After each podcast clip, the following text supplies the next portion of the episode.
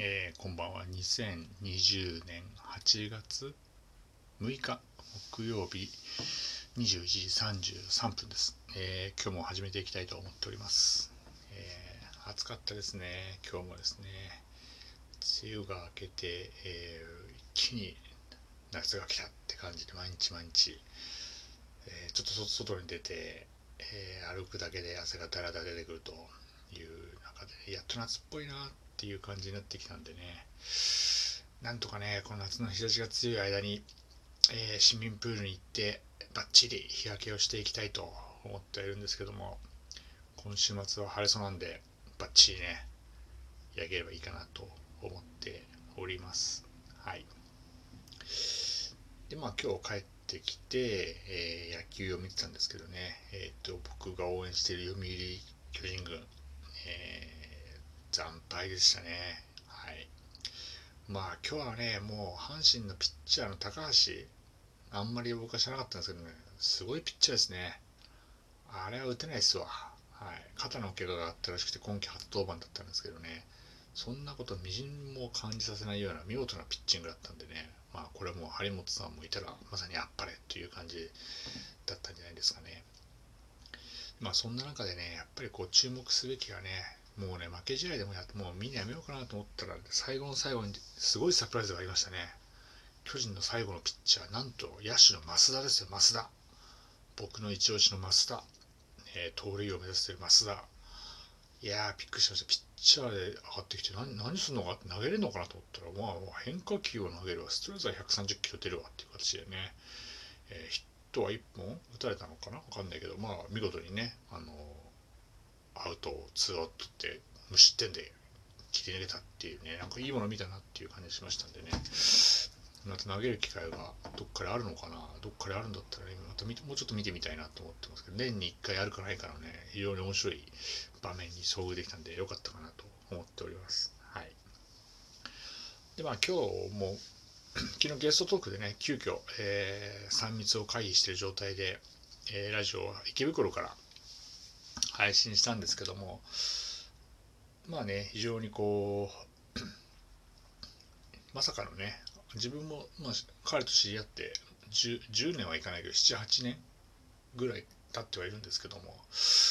まさかね、えー、ヒゲ男爵のルイ53世の方とお知り合いだったっていうのはね僕は知らなくてしかも普通に合コンに行ってたっていう感じでね。いや知らなかったなと思ってね。なかなか聞けないですよね。ルイ53世の知り合いで一緒に合コン行ったって話ね。まあこのラジオがリーチしてる人はどのくらいいるかはちょっとわかんないんですけども。なんとねこう面白いここじゃないと聞けない話でしたよね。普通の人は実際聞けない話なんでね。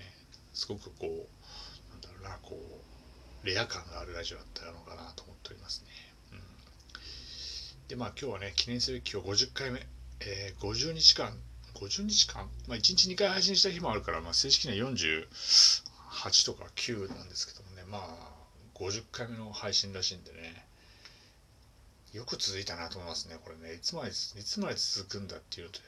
どこどこに行くんだっていうのは実は言われてるんですけどね、まあ、完全に、えー自分が好きなことを喋ってストレス解消のはけ口になってるんでねあの記録が続く限りは毎日毎日配信していこうと思ってますんでね。でゲストもねいろいろオファーとか出してますんで、えー今週できれば1人ぐらいはゲスト来てもらいたいかなって思ってるんですけどね、えーまたゲストの方と、えお話ししていきたいと思っておりますんで、えー引き続き聞いていただければいいかなと思っております。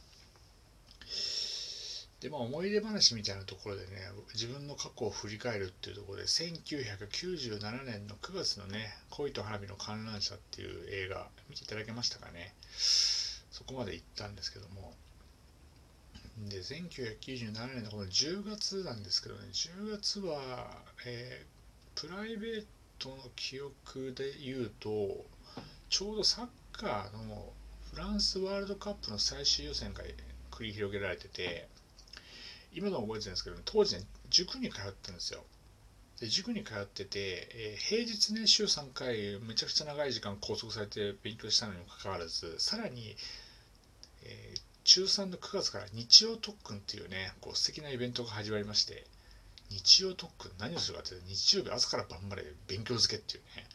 の拷問今思えばよく耐えられたなっていう拷問のイベントがあったんですけども、まあ、受験が近いですからね。でまあそんな日曜特訓を受けた後に受けてる中にこう日韓日韓じゃない、と、日本対韓国戦、フランスワールドカップの97年ですよね。フランスワールドカップの最終予選の日韓戦が国立競技場であったっていう試合がすごく覚えててなんで覚えてるかなって言って日曜特訓の塾が終わった後に帰って見てみたら日本代表が負けてたと。1対2ったんですよね。本当に。でハイライト見てて今でに覚えてるんですけどねあの山口元弘であってると思うんですけど山口元弘の芸術的なループシュート。あれは素晴らしかったですね。もう感動しましたよ。ループシュートってすごく綺麗じゃないですか。相手のキーパーが出てきたところでちょっと足を合わせてふわっと浮かせてゴールに吸い込まれていくっていう。山口の智弘のねループシュート決まって日本勝ったんじゃねえかと思ったにもかかわらずですねその後韓国に2点取られて負けてしまうっていうね非常に残念な試合だったんですけどすごく覚えててあそこから歯車が狂い始めたんじゃないかって言われて鴨監督が更迭されてしまったっていうところだったんですけどもね、まあ、ループシュートでね一番記憶に残ってるのはですね、えー、1994年の、えー、J リーグのチャンピオンシップベルディ川崎対サンフレッチェ広島のラモス・ルイのループシュート。これはすごかったな。ループシュートっていうのをちゃんと見たのは人生で初めてだと思うんですけどラモスで当時とも多分38とか9歳ぐらいだと思うんですけどもまあベルディのね中心で、まあ、ミッドフィールダーで活躍してたんですけどねチャンピオンシップっていうね J リーグ王者を決める戦いで、えー、出してきたあのループシュートはねいまだに鮮明に覚えてるぐらい美しかったなと思ってますけどね。いやあれは素晴らしかったです。まあ多分映像残ってると思うんでね YouTube かなんかで見ていただければいいかなと思いますけど芸術的なループシュートですけどね。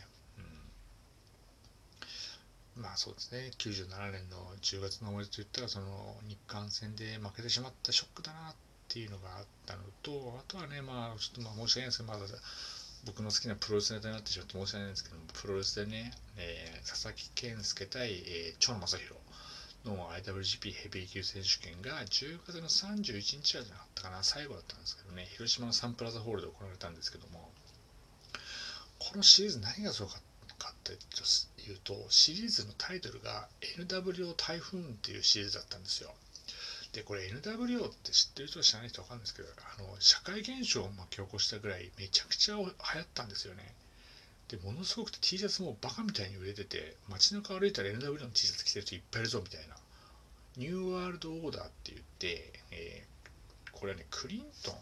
クリントン大統領が、えー、何かの演説かスピーチかなんかで言った言葉をカスタマイズして NWO っていう形にしてつくあの T シャツが作られたんですけども何が言いたいかっていうとニューワールドオーダーっていうのは新しい世界新しい思想みたいなそういうね新しい世界を作っていこうねっていうのでその頭文字に沿って NWO っていうのができたんですけどでもう飛ぶ鳥を取る飛ぶ鳥を落とす勢いで NWO もともとアメリカの WCW っていうプロレス団体から発生したんですよハルク・ホーガンとかね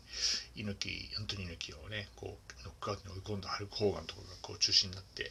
やったんですけどもそれを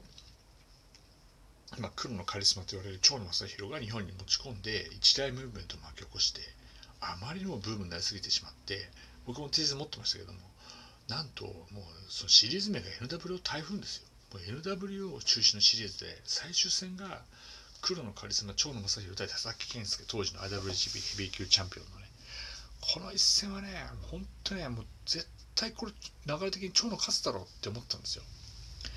当時ねちょっと若干プロレスブーみたいなのが中学生の、えー、クラスであって正規軍佐々木健介派の方が結構いたんですけど一人だけね NWO が好きな岩井ってやつがいたんですけども岩井君が NW をしてて